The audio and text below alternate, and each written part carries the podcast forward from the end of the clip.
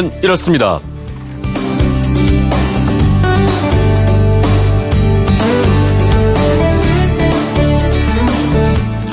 안녕하십니까 전종환입니다. 소록소록 아기가 곱게 자는 모양을 나타내는 순 우리말입니다. 곰살갑다는 성질이 보기보다 상냥하고 부드럽다는 뜻이고요.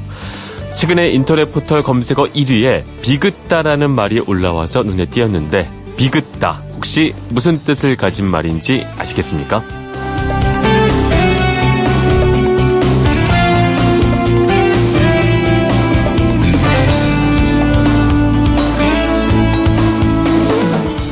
인터넷 검색어 순위에 오른 비긋다라는 말, 그건 이렇습니다. 비긋다는 요즘처럼 비가 자주 내릴 때 쓸 수 있는 우리말입니다. 비를 잠시 피해서 그치기를 기다리는 것이 바로 비긋다인데요. 자, 예를 들어보자면 도적들이 집안을 다 휩쓸고 부직갱이까지 들고 갔지만 그래도 비긋고 바람은 막을만 하니 걱정 마라. 뭐 이런 식으로 쓸 때 사용할 수가 있습니다. 비긋다처럼 해서 좋고 들어서 예쁜 순 우리말 정말 많죠. 이 말은 살아서 움직이는 생물이어서 자주 사용하면 널리 퍼지지만 쓰지 않다 보면 점점 자취도 없이 사라지고 맙니다. 요즘처럼 소나기를 피해서 그치기를 기다리는 상황이 될 때는 비긋다라는 표현을 좀 써보면 좋을 것 같고요. 태풍 뿌라비룬이 동해로 나가고 나서 파란 하늘이 찾아왔습니다. 폭우와 강풍 피해를 입은 분들이 곳곳에 많이 계시죠. 어깨 처진 분들의 기운을 북돋워 주려고 할 때 쓰는 우리말 다들 아시는 힘내다죠. 우리 이웃들이 다시 파란 하늘을 보며 웃을 수 있도록 힘내세요. 힘냅시다 하는 말들을 서로 나눠보면 어떨까 싶습니다.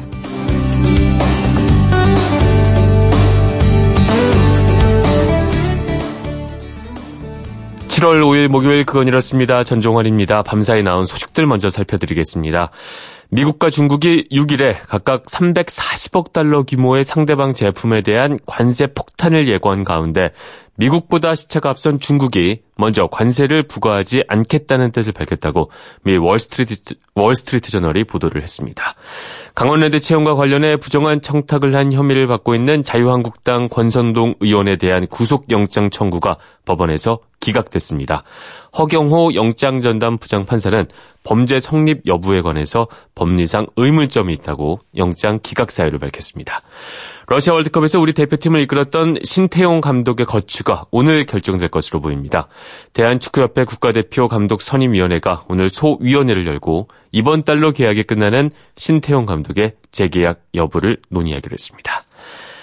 자, 미국은 지금 7월 4일 독립기념일 휴일이라고 합니다. 아, 독립기념일을 앞두고 여론조사 회사들이 조사를 해봤더니 미국 국민의 자부심이 갈수록 낮아지고 있는 것으로 나타났습니다. 갤럽 조사 결과 미국 국민이라는 사실이 매우 자랑스럽다는 답변이 47%로 집계가 됐는데 이 수치는 18년 만에 가장 낮은 수준이라고 합니다. 이 조사 결과 보면서 어, 그렇다면 우리 청취자들 그렇다면 우리나라에 대해서는 얼마나 자부심을 느끼고 있고 또 자부심을 어떤 면에서 느끼고 있는지 좀 궁금해졌습니다. 그래서 오늘은 내가 우리나라에 대해서 느끼는 자부심은 어떤 것인지 문자를 받아보도록 하겠습니다. MBC 미니로 보내시는 건 공짜고요. 휴대폰 샵 8001번으로 보내시는 건 짧은 건 50원, 긴 건 100원의 정보 이용료가 있습니다. 방송에 소개된 분들 가운데 몇 분께는 선물 보내드리니까 많은 참여 부탁드리겠습니다. 문자 보내주신 동안 노래 한 곡 듣겠습니다. 블랙 아이드 피스입니다. I got a feeling.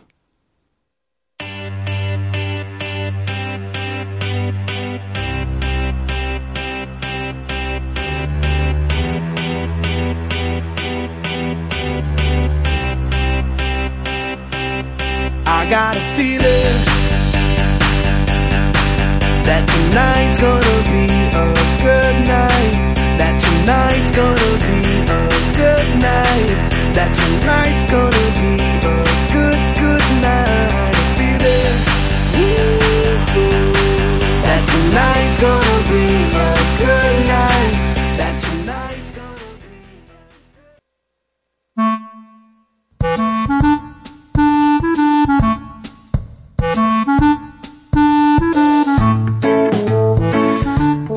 채우는 여자 시간 오늘도 곽지연 리포터 나오셨습니다. 안녕하십니까? 네, 안녕하세요. 네, 오늘의 생활 정보 어떤 건가요? 사무실 사무실에서 보면 네. 구강 청결제 사용하는 분들 많으시더라고요. 네. 그래서 오늘 구강 청결제의 올바른 사용법에 음. 대해서 알려드리겠습니다. 집에도 하나씩 놓아두고 있고 말이죠. 네. 보통 양치질할 시간이 부족하거나 양치질하고 뭔가 좀 개운하지 않을 때 음. 사용하게 되는데 말이죠. 그렇죠. 칫솔질 할 수 없거나 개운한 입안을 원할 때 보통 사용하시잖아요. 네. 근데 치과 전문의 이강희 원장에 따르면 일단 구강은 치아로 이루어진 4분의 1의 공간이 있고요. 그리고 점막으로 이루어진 나머지 4분의 3의 공간이 있다고 합니다. 네. 칫솔질을 할 때는 치아뿐만 아니라 잇몸이나 볼, 점막, 혀, 혀 밑, 입 천장까지도 다 닦아줘야 음식물 찌꺼기와 세균막을 완전히 제거할 수 있다고 하는데요. 네. 근데 그냥 보통 양치질만 해서는 아무리 우리가 꼼꼼히 한다고 해도 입안 청소를 완벽히 음. 하기는 좀 힘들다고 그래요. 그렇죠. 한 연구 결과 실제 칫솔이 닿을 수 있는 면적은 입안 전체 25%에 오. 불과하다고 하거든요. 음, 충격적인데요. 그러니까요. 어, 양치질을 하고 났는데 입속에는 수백만 개의 세균이 남아 있다는 그런 논문도 있었습니다. 네. 이럴 때는 이제 구강 경- 청결제가 도움이 될 수 있다고 하거든요. 네. 이제 구강 청결제로 가글을 해주면 양 치질로 채 없애지 못했던 세균을 없앨 수 있습니다. 실제로 양치질과 치실을 사용한 다음에 그 다음에 이제 구강 청결제를 사용하면 21%의 치은염 음. 예방 효과가 있다고 그래요. 근데 이런 얘기도 들었어요. 구강청결제에 알코올 성분이 있어서 네. 이것 때문에 너무 많이 사용했을 때는 썩 좋지만은 않다. 그쵸. 이런 얘기도 들었는데 말이죠. 네. 어, 구강 청결제에는 보통 계면 활성제와 불소, 알코올, 불화나트륨, 살균 보조제 등등이 들어 있는데요. 네. 인공 화합물이기 때문에 이제 몇 가지 성분은 자극을 줄 수 있고요. 알러지를 유발하는 경우도 있다고 합니다. 네. 그리고 말씀해 주신 것처럼 알코올이 들어간 제품은 구강 건조를 유발시키기 때문에 입냄새를 오히려 더 악화시킬 수 있다고 그래요. 네. 그러니까 성분표를 한번 보시고 알코올이 없거나 좀 음. 알코올이 적은 제품을 사용하는 게 좋겠고요. 네. 그리고 구강 청결제 보면 색이 보통 막 파란색, 초록색 강하죠. 색깔들이. 그렇죠. 네. 그러니까 색이 있는 구강 청결제에는 타르색소가 많이 들어가 있다고 합니다. 네. 그러니까 색이 진한 가구를 자주 사용하면 오히려 이에 착색을 줄 수 있다고 음. 그래요. 그러니까 색이 있는 것보다는 무색의 구강 청결제 사용하는 게 더 좋겠죠. 그리고 구강청결제 사용한 다음에 한 번 정도는 또 물로 헹궈주면 조금 낫지 않을까요? 네, 그렇다고 합니다. 네. 뭐 농도가 아무리 낮다고 해도 이게 합성 화합물이기 때문에 우리 몸에 남게 되면 좋을 리가 없잖아요. 네. 그래서 가글 후에는 30분 정도는 음식 물을 섭취하지 않는 게 아, 좋은데요. 이 쓸려 들어갈 수가 있으니까 그렇죠. 말이죠. 같이 섭취할 가능성이 음. 높아지니까요. 그래서 전문의들은 구강청결 때는 되도록 하루에 한 번 정도만 한 번만. 좀 짧게 음. 한 30초 이내로만 가글 해주시고요. 네. 뱉은 후에는 반드시 물로 헹궈줄 걸 권해주더라고요. 네.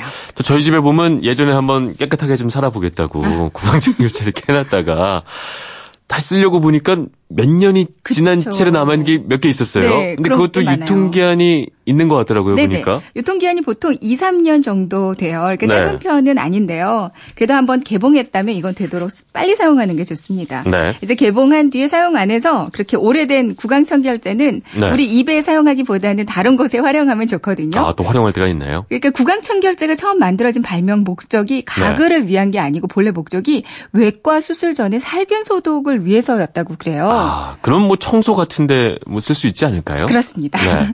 특히 요즘 진짜 습하잖아요. 많이 습하죠. 욕실에서 막 쾌쾌한 냄새도 많이 나는데요. 네. 구강 청결제를 세면대나 욕조 청소할 때 아니면 음. 변기에다가 살짝만 붓고요. 많이 필요 없어요. 그냥 네. 살짝만 부어주시면 되고요. 솔로 가볍게 문질러주면 세균 걱정 안 네. 하셔도 됩니다. 또 음. 상쾌한 냄새가 나서 이것도 좋고요. 이제 컵에다가 구강 청결제를 적당히 붓고요. 여기다가 칫솔을 담가두는 거예요. 어. 칫솔에 어, 붙어 있는 세균도. 없앨 수가 있습니다. 네.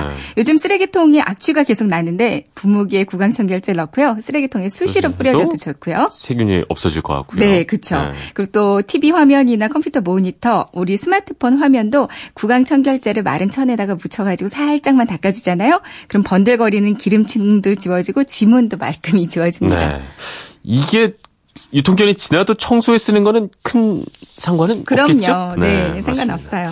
어, 또 그 생활 습관에서 실천할 수 있는 입냄새 없애는 뭐 몇 가지 알려주신다고요? 네, 이거 중요해요. 그쵸? 네, 에티켓입니다. 적어도 하루에 두 번은 양치를 해주시고요. 두 번, 세 번은 해야 되는 거 아닌가요? 그래도 번. 우리 최소 두 번. 직장인들은 네, 최소 두 최소 번. 두 번. 그리고 양치할 때는 치아뿐만 아니라 혀나 입안 다 닦아주시고요. 네. 항상 치실 사용하는 거. 이거 해야 되는데 잘 안 하게 안 하게 되더라고요. 되죠. 그래도 네. 항상 사용해 주는 게 좋습니다. 평소에 물 많이 마셔주시고요. 그리고 구취를 유발하는 게 마늘, 양파뿐만 아니라 양배추, 무도 마찬가지래요. 네. 치즈도 그렇고요. 흡연이나 음주 섭취도 좀 줄여주시고요. 아, 이렇게 입냄새를 막아주는 좋은 방법도 실천해 보시면 좋을 것 같은데요. 근데 재밌는 게 어떤 사람들은 구취 가 없는데도 본인이 구취가 심하다고 걱정을 한다고 합니다. 또 반대로 어떤 사람들은 구취가 있는데도 전혀 없다고 생각하는 사람도 있고 말이죠. 서로 조심해야 됩니다. 네, 그러게요. 서로 다 조심하시면 좋을 것 같아요. 알겠습니다. 네. 네, 오늘도 좋은 정보 네. 아주 잘 들었습니다. 아, 오늘을 채우는 여자 곽지연 리포터였습니다. 고맙습니다. 네, 고맙습니다.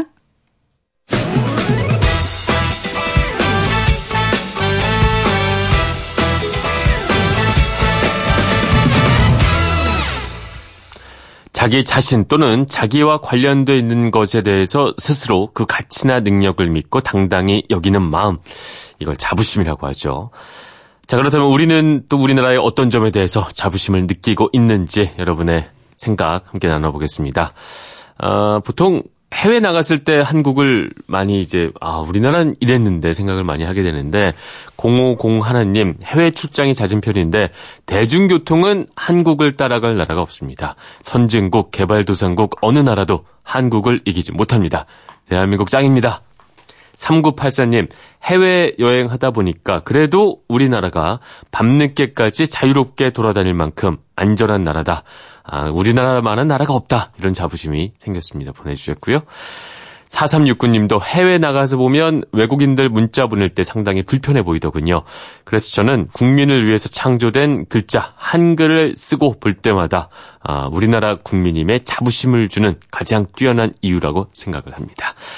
이렇게 어, 대중교통, 그 다음에 치안, 그 다음에 한글, 아, 정말 대표적인 우리가 자랑스러워 할 만한 것들을 보내주셨습니다. 역시 또 한글에 대해서 자랑스러워 하시는 분들이 많군요. 8315님도 저는 시가 좋아서 시도 쓰고 시낭송도 하고 있는데요. 세계 어디에 내어놓아도 자랑스러운 우리말 한글 아, 자부심과 알면 알수록 신비로움까지 느껴집니다. 이렇게 보내주셨습니다. 뭐 이런 뭐 한글 교통 이런 것도 있지만 역시 사람들에 대한 얘기도 많았습니다. 4936님 큰 위기가 닥칠 때마다 다시 일어서는 우리 주변의 보통 사람들을 볼 때마다 저는 한국인에게 자부심이 듭니다.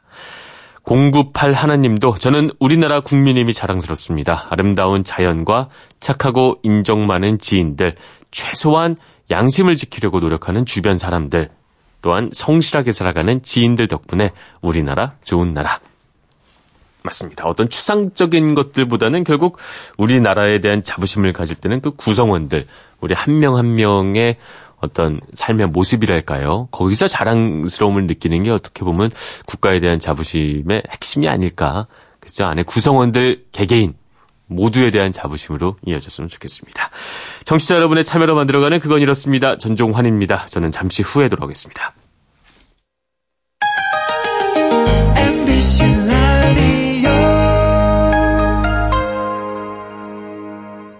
왜라는 말을 다른 나라 사람들은 어떻게 소리낼까요? 세상의 모든 왜라는 궁금증에 대한 대답을 들려드립니다. 궁금증에 대한 가장 친절한 설명서. 그건 이렇습니다.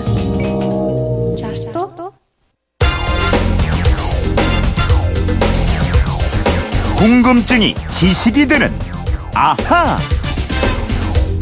휴대폰 뒷번호 0277 쓰시는 청취자가 아주 재밌는 궁금증 보내주셨습니다. 여름 휴가 때 해수욕장에 가서 입을 비키니를 보면서 열심히 몸을 만들고 있습니다. 근데 비키니 수영복과 핵실험이 관계가 있다는 얘기를 들었는데 자세히 알고 싶어요 보내주셨는데 어, 정말 궁금하네요. 과연 비키니 수영복과 핵실험이 어떤 관계가 있는 건지 알아보도록 하겠습니다. 아, 요 며칠 한 3일 정도죠? 큰 물에서 외도를 하고 이제 집으로 돌아온 우리의 탕아 아, 오승훈 아나운서와 해결을 해보겠습니다. 안녕하십니까? 안녕하세요. 아, 탕합니까? 외도를 하고 왔으니까 일단은. 아, 예, 지금 저한테는 네. 이 라디오 그건 이렇습니다가 네. 대양이자 바다 큰 물입니다. 왜 그러세요? 원래 나가봐야 정신 차려요. 별거 없구나. 예. 집이 최고구나. 다신 이런 말씀 하시지 네, 마시길. 돌아온 탕합니다. 네.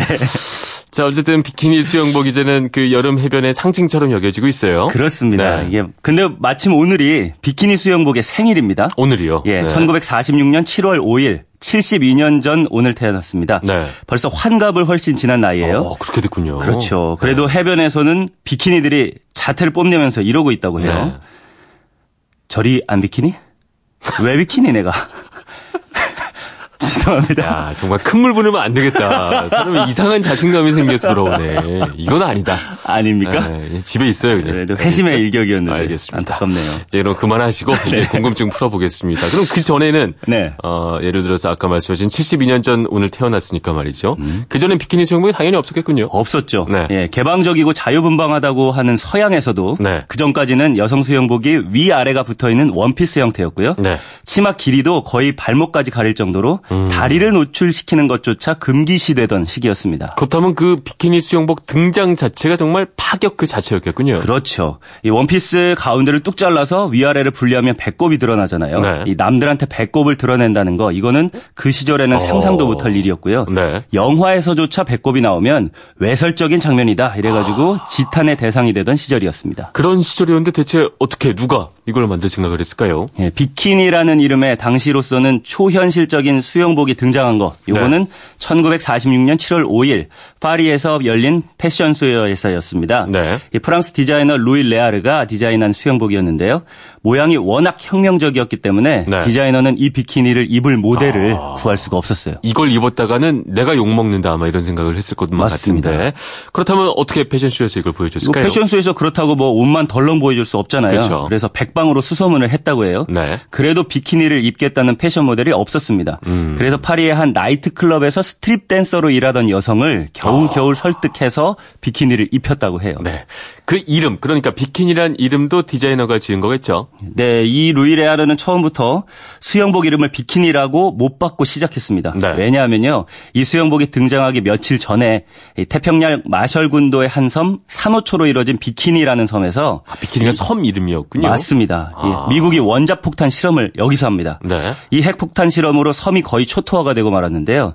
디자이너는 이 수영복도 세상에 큰 충격을 안길 거다. 네. 이런 확신을 가지고 비키니라는 이름을 붙여서 발표했습니다. 그래서 이게 비키니와 핵실험이 이렇게 연관이 되는 거군요. 맞습니다. 근데 실제로 그렇다면 그 디자이너의 의도만큼 아, 비키니가 충격적으로 세상에 어떻게 딱 어떻게 놀랐나요, 사람들이? 그렇죠. 네. 이 예상이 들어맞았습니다. 1946년을 살던 당시 사람들한테는 네. 핵폭탄의 버금가는 충격을 안긴 거예요. 아. 옷이라는 게 원래 용도가 이게 몸을 감싸는 그런 용도잖아요. 네. 이 비키니는 알몸을 거의 드러내는 생전 처음 음. 보는 디자인이었기 때문에 그렇습니다. 그렇다면 반작용도 있었겠어요. 이게 뭐냐? 뭐 이런 사람들 그렇죠. 말이죠. 왜 아니겠어요. 이게 특히 당시 로마 교황청은요. 네. 이 수영복을 부도덕한 옷이다 이러면서 비난했고요. 그럴 수 있죠. 네, 패션이 발달한 이탈리아를 비롯해서 스페인, 포르투갈에서는 비키니 착용을 아예 법으로 금지했습니다. 또 당시 소련에서도 퇴폐적 자본주의의 또 다른 샘플이다 이러면서 매도하고 나섰습니다. 이게 그렇게 아주 옛날이 아니잖아요. 70년 전인데 이런 일이 있었다는 게 참 재밌는데, 그렇죠. 음. 어, 그럼 당시에는 그 수영복을 감히 입을 생각을 잘 못했을 것 같아요. 예, 아예 안 입었죠. 네. 비키니를 디자인한 루이 레아르가 사실 잔뜩 기대를 하고 이 수영복을 상표 등록까지 했습니다. 인기를 끌 것이다 이렇게. 예, 그렇지만 돈은 거의 벌지 못했다고 하고요. 아이고야. 근데 이제 인기를 얻게 됐잖아요. 뭐 어떤 발단이 있었을 것 같은데 말이죠. 네, 이 시간이 흐르면서 네. 간간히 그 육체파 여배우로 알려진 말릴린 몬로가 입은 모습이 공개되기도 했고요. 영화 배우가. 네. 특히 프랑스가 자랑하는 여배우 브리짓 바르도가 영화 그리고 신은 여자를 창조했다. 이 영화에서 음. 이 비키니를 입고 나오면서 관심을 끌었습니다. 네. 그러다가 1960년대 들어서 분위기가 바뀌기 시작해요. 젊은이들 사이에서 유행한 히피 문화가 널리 음. 퍼지면서 비키니가 점차 대중 속으로 파고 들어가게 된 거죠. 알겠습니다. 그렇게 해서 지금은 해변의 대표 의상이 됐고, 네. 하지만 디자이너는 당시에 돈을 못 벌어서 속상했을 것 같고, 지금 그렇죠. 보면 얼마나 안타깝겠어요. 이렇게 인기가 많은데. 근데 그 섬에서 말이죠. 아까 비키니가 섬이라고 했는데, 네. 어떻게 핵실험을 하게 된 거였죠? 이 비키니 섬은 반지 모양으로 어, 산호초로 이루어진 산호섬이에요. 네. 원주민들이 필요한 식량을 땅과 바다에서 얻으면서 소박하게 살던 섬이었는데요. 네. 태평양 전쟁 때 일본군이 이 섬을 점령하고 기상 관측소를 세웁니다. 음. 전쟁의 파도가 평화로운 이 섬까지 밀려든 거죠. 그러다가 미국한테 넘어가게 되는 건가요? 그렇습니다. 미 해병대원들이 섬에 상륙해서 일본군을 물리쳐요. 네. 그래서 원주민들은 자신들을 일본군에서 해방시켜준 미군 병사들한테 고마움을 느끼고 잔치도 베풀어 줍니다. 네. 그런데 미국이 일본 히로시마와 나가사키에 원자폭탄을 떨어뜨리고 일본의 항복을 받아낸 다음에 네. 원자폭탄 실험을 계속하기로 했는데요. 음. 그 실험장을 비키니 섬으로 정한 거예요. 그래서 더 큰 비극이 거기서부터 시작이 되는 거군요. 맞습니다. 네. 미군은 원주민들한테 2년 후에는 무사히 돌아올 수 있다라고 하면서 다른 섬으로 이주를 시킵니다. 약속을 해준 거군요. 네. 그리고 이 섬 주변에다가 일본 해군으로부터 빼앗은 순양함 두 대를 배치해 놓고서요. 네. 7월 1일과 7월 25일 에이블과 베이커라는 이름의 원자폭탄을 각각 떨어뜨리는 실험을 합니다. 그래서 그 7월 1일 실험을 보고 프랑스 디자이너는 수영복 이름을 지은 거고 말이죠. 맞습니다. 그런데 이 실험은 두 번으로 그치지 않았습니다. 네. 1958년까지 12년 동안 모두 67번이나 한 아. 다음에야 멈춥니다. 서태평양의 아름다운 산호섬이 세계적인 원자 폭탄과 수소 폭탄의 실험장이 됐던 겁니다. 그러면 원주민들한테 2년 후에 오게 해주겠다고 했는데 네. 어떻게 돌아가게 되나요? 돌아가지 못했습니다. 네. 1969년에 미국 존슨 대통령이 이 비키니 섬이 인간이 다시 살 수 있게 됐다, 안전해졌다 이렇게 발표를 하면서 네. 미국은 이제 이 섬에 관심이 없다 선언을 합니다. 그래서 일부 원주민들이 고향을 찾아갔는데요. 음. 네. 야자나무는 거의 사라졌고 환초는 쓰레기로 뒤덮여 있고 무엇보다 그렇죠. 방사능 오염이 심해서 살 수 없는 땅이 돼버렸거든요. 아이고. 비키니 섬은 현재 유네스코 세계유산으로 등재된 상태입니다. 그러니까요. 이게 2년만 지나면 돌아갈 거라는 약속을 믿고 있었을 텐데 결국에는 뭐 평생 돌아갈 수 없는 섬이 되고 말았군요. 그렇습니다. 네. 안타까운 얘기죠. 그럼 여기서 앗 이런 것까지는요. 오늘 비키니 얘기했는데요. 네. 혹시 이런 말 들어보셨어요? 어떤 얘기요? 통계는 비키니다. 아유 못 들어봤습니다. 네. 무슨 바- 뜻이죠? 방송이랑 신문, 뭐 언론에서 매일매일 수많은 통계를 내놓잖아요. 네. 이 정부나 각종 기관에서도 이런저런 통계를 발표하고 있는데 이 통계들이 많은 걸 보여주긴 합니다. 그렇지만 뭐 노골적인 표현이긴 하지만은 네. 정말 중요한 건 숨기고 안 보여주기 때문에 아. 통계는 비키니다라고 맞습니다. 말한다고 네. 해요. 사실 물가라든가 각종 경제 통계 보면은 어떤 추세를 보여주기는 하지만 우리 국민들이 체감하는 네. 이런 것과는 괴리가 있을 때가 많잖아요. 현실을 제대로, 반영하지 못하고 말이죠. 이럴 때 비유적으로 쓰는 말이 통계는 비키니다라고 아, 합니다. 맞습니다. 와닿는 얘기입니다. 예를 들어 뭐 기사를 쓸 때 어떤 방향으로 쓰더라도 네. 나를 지지해주는 통계는 무조건 찾을 수가 있거든요. 아, 그렇죠. 그러니까요. 어떤 통계를 선택하냐의 문제인 것 같습니다. 자, 우리 돌아온 탕아 오승훈 아나운서를 또 많은 청취자분들이 이렇게 반겨주셨어요. 1889님께서 뉴스 보니까 야, 이거 맞는 말씀입니다. 외모는 재밌게 안 생기셨는데 그래도 재밌게 두 분이 그건 이렇습니다를 진행하는 비법이 뭘까요? 무지 반갑습니다. 여기 보내주셨고요. 오희상구님, 69세 주부입니다. 오승훈 아나운서님, 역시 좋습니다. 음성이 매력적이고 두 분 무척 잘 어울립니다. 오희상구님, 목소리도 귀에 쏙쏙 들어온다고 말씀해. 주셨고요. 마지막으로 9957님도 아, 반갑습니다. 정말 목소리 듣고 싶었습니다. 새벽에 충전되는 목소리 마법 같은 목소리다. 잠이 확 달아났다. 이런 돌아온 탕화에 대해서 우리 청취자분들께서 많은 환영의 말씀 보내주셨습니다. 감사합니다. 뭐 다시는 안 갈게요. 큰물 욕심내지 마세요. 아, 여기가 집인 것 같습니다. 아, 여기가 저한테 큰 물입니다. 네. 고맙습니다. 예. 그만 나가보시고요. 감사합니다. 네. 고맙습니다.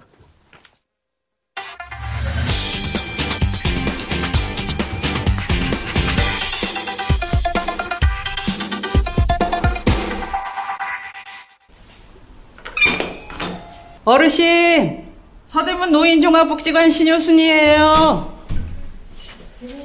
아, 어르신 안녕하세요. 네, 별일 없이 잘 지내셨나? 네.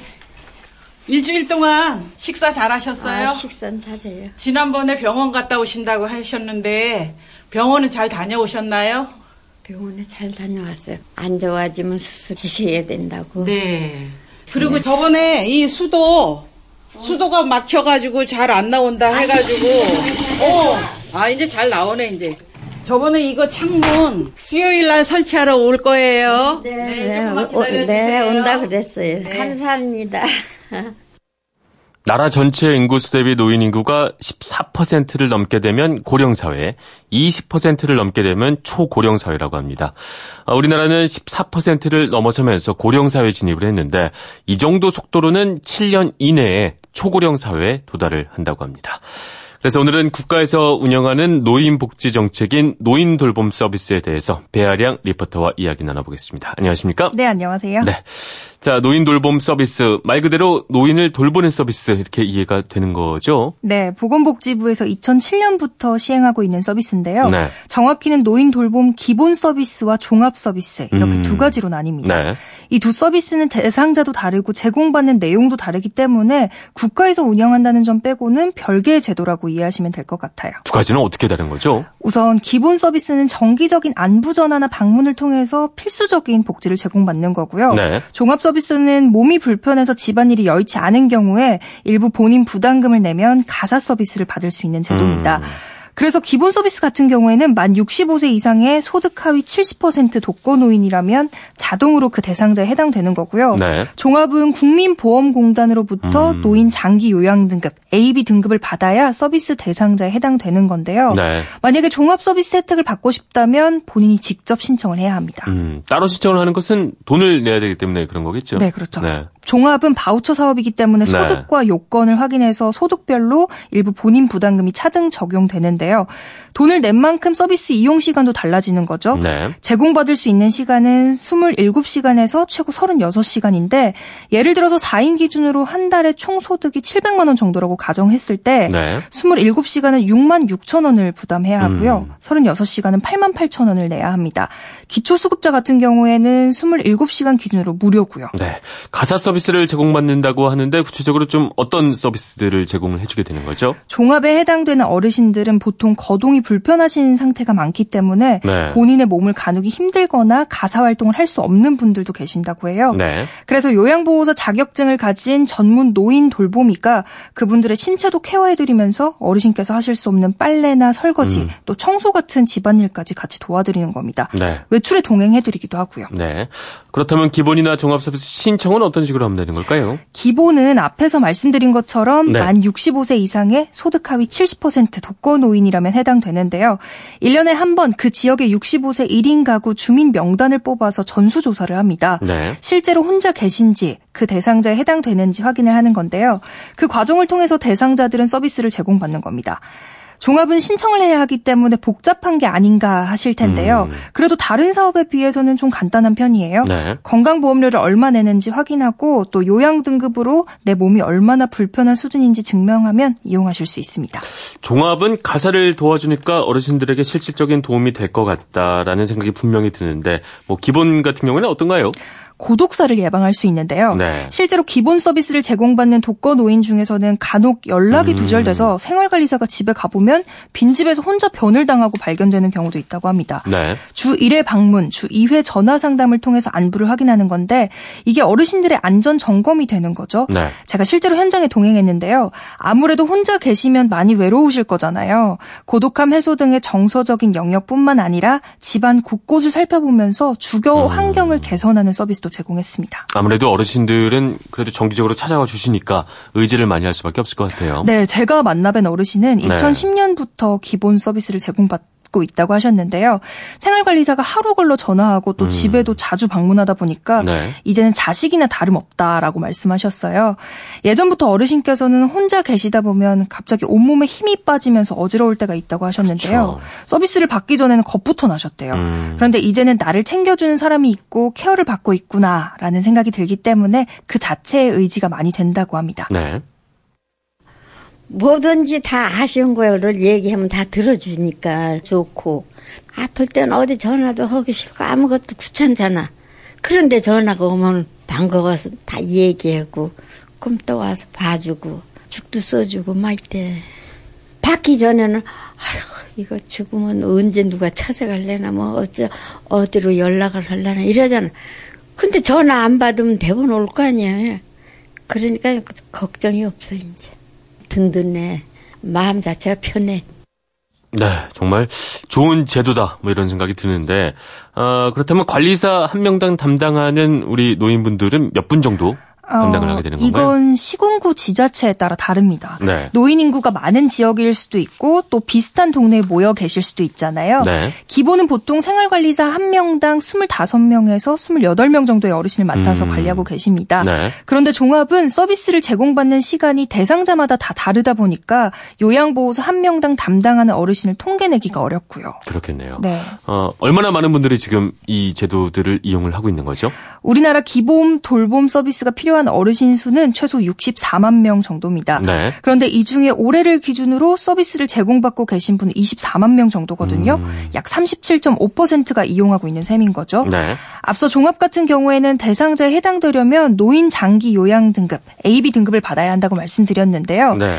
AB 등급을 받으신 분들이 전국에 약 140만 명 정도라고 음. 합니다. 이 중에서 소득 기준에 만족하는지 따져봐야 하기 때문에 정확한 대상자의 수는 파악하기가 어려운데 네. 이 서비스 를 이용하시는 분들은 지금 4만 명 정도가 됩니다. 네. 종합이 기본보다 서비스 이용자가 적은 건 아무래도 음. 직접 신청을 해야 하고 또 돈을 내야 하기 때문인 거죠. 아까 뭐 37.5%쯤 말씀을 하셨는데 아무리 네. 그래도 좀 이용률이 낮아 보이는데요. 더 많은 분들이 이용할 네네. 수 있을 것 같은데. 기본 서비스 같은 경우에는 네. 독거노인의 50%못 미치는 수치로 이용하고 있는 거니까 네. 사실 많은 분들이 이용하고 있다라고 말씀할 수는 없죠. 이건 아무래도 예산 문제가 있는데요. 음. 네. 더 많은 어르신을 케어하려면 그만큼 생활관리사도 더 많이 뽑아야 하고요. 또 제공하는 서비스에 대한 비용도 생각해 야 하기 때문인 음. 거죠. 이건 종합 같은 경우에도 마찬가지인 거고요. 어떻게 하면 더 많은 분들이 이 서비스를 제공을 받을 수 있을까요? 지금은 서비스 대상자의 기준을 거주 형태, 건강 수준, 소득 이렇게 세 가지로 구분하고 있습니다. 네. 그런데 전문가들은 실제로 도움을 필요로 하는 노인들이 다양한 이유를 갖고 있을 수 있다고 지적하는데요.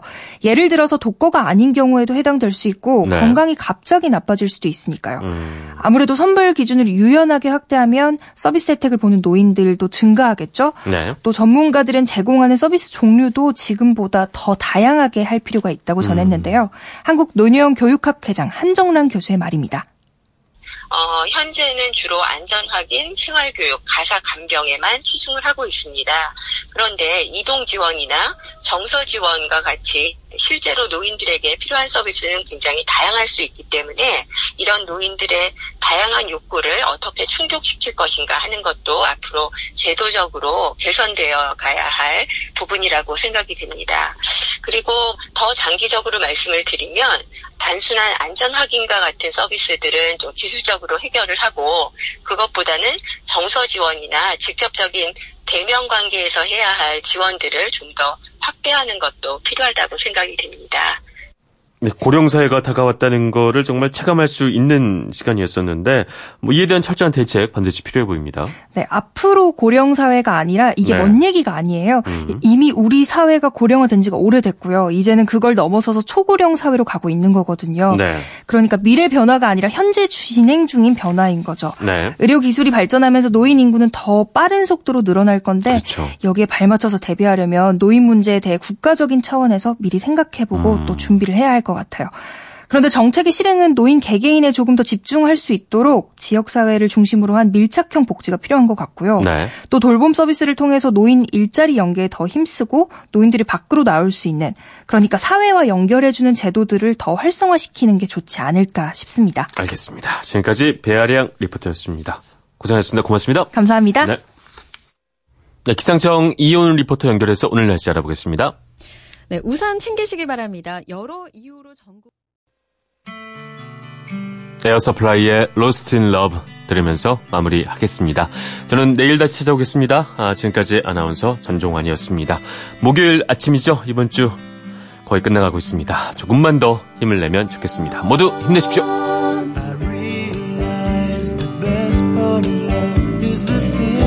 Slice, and you don't count for much, but I'm not letting too much to believe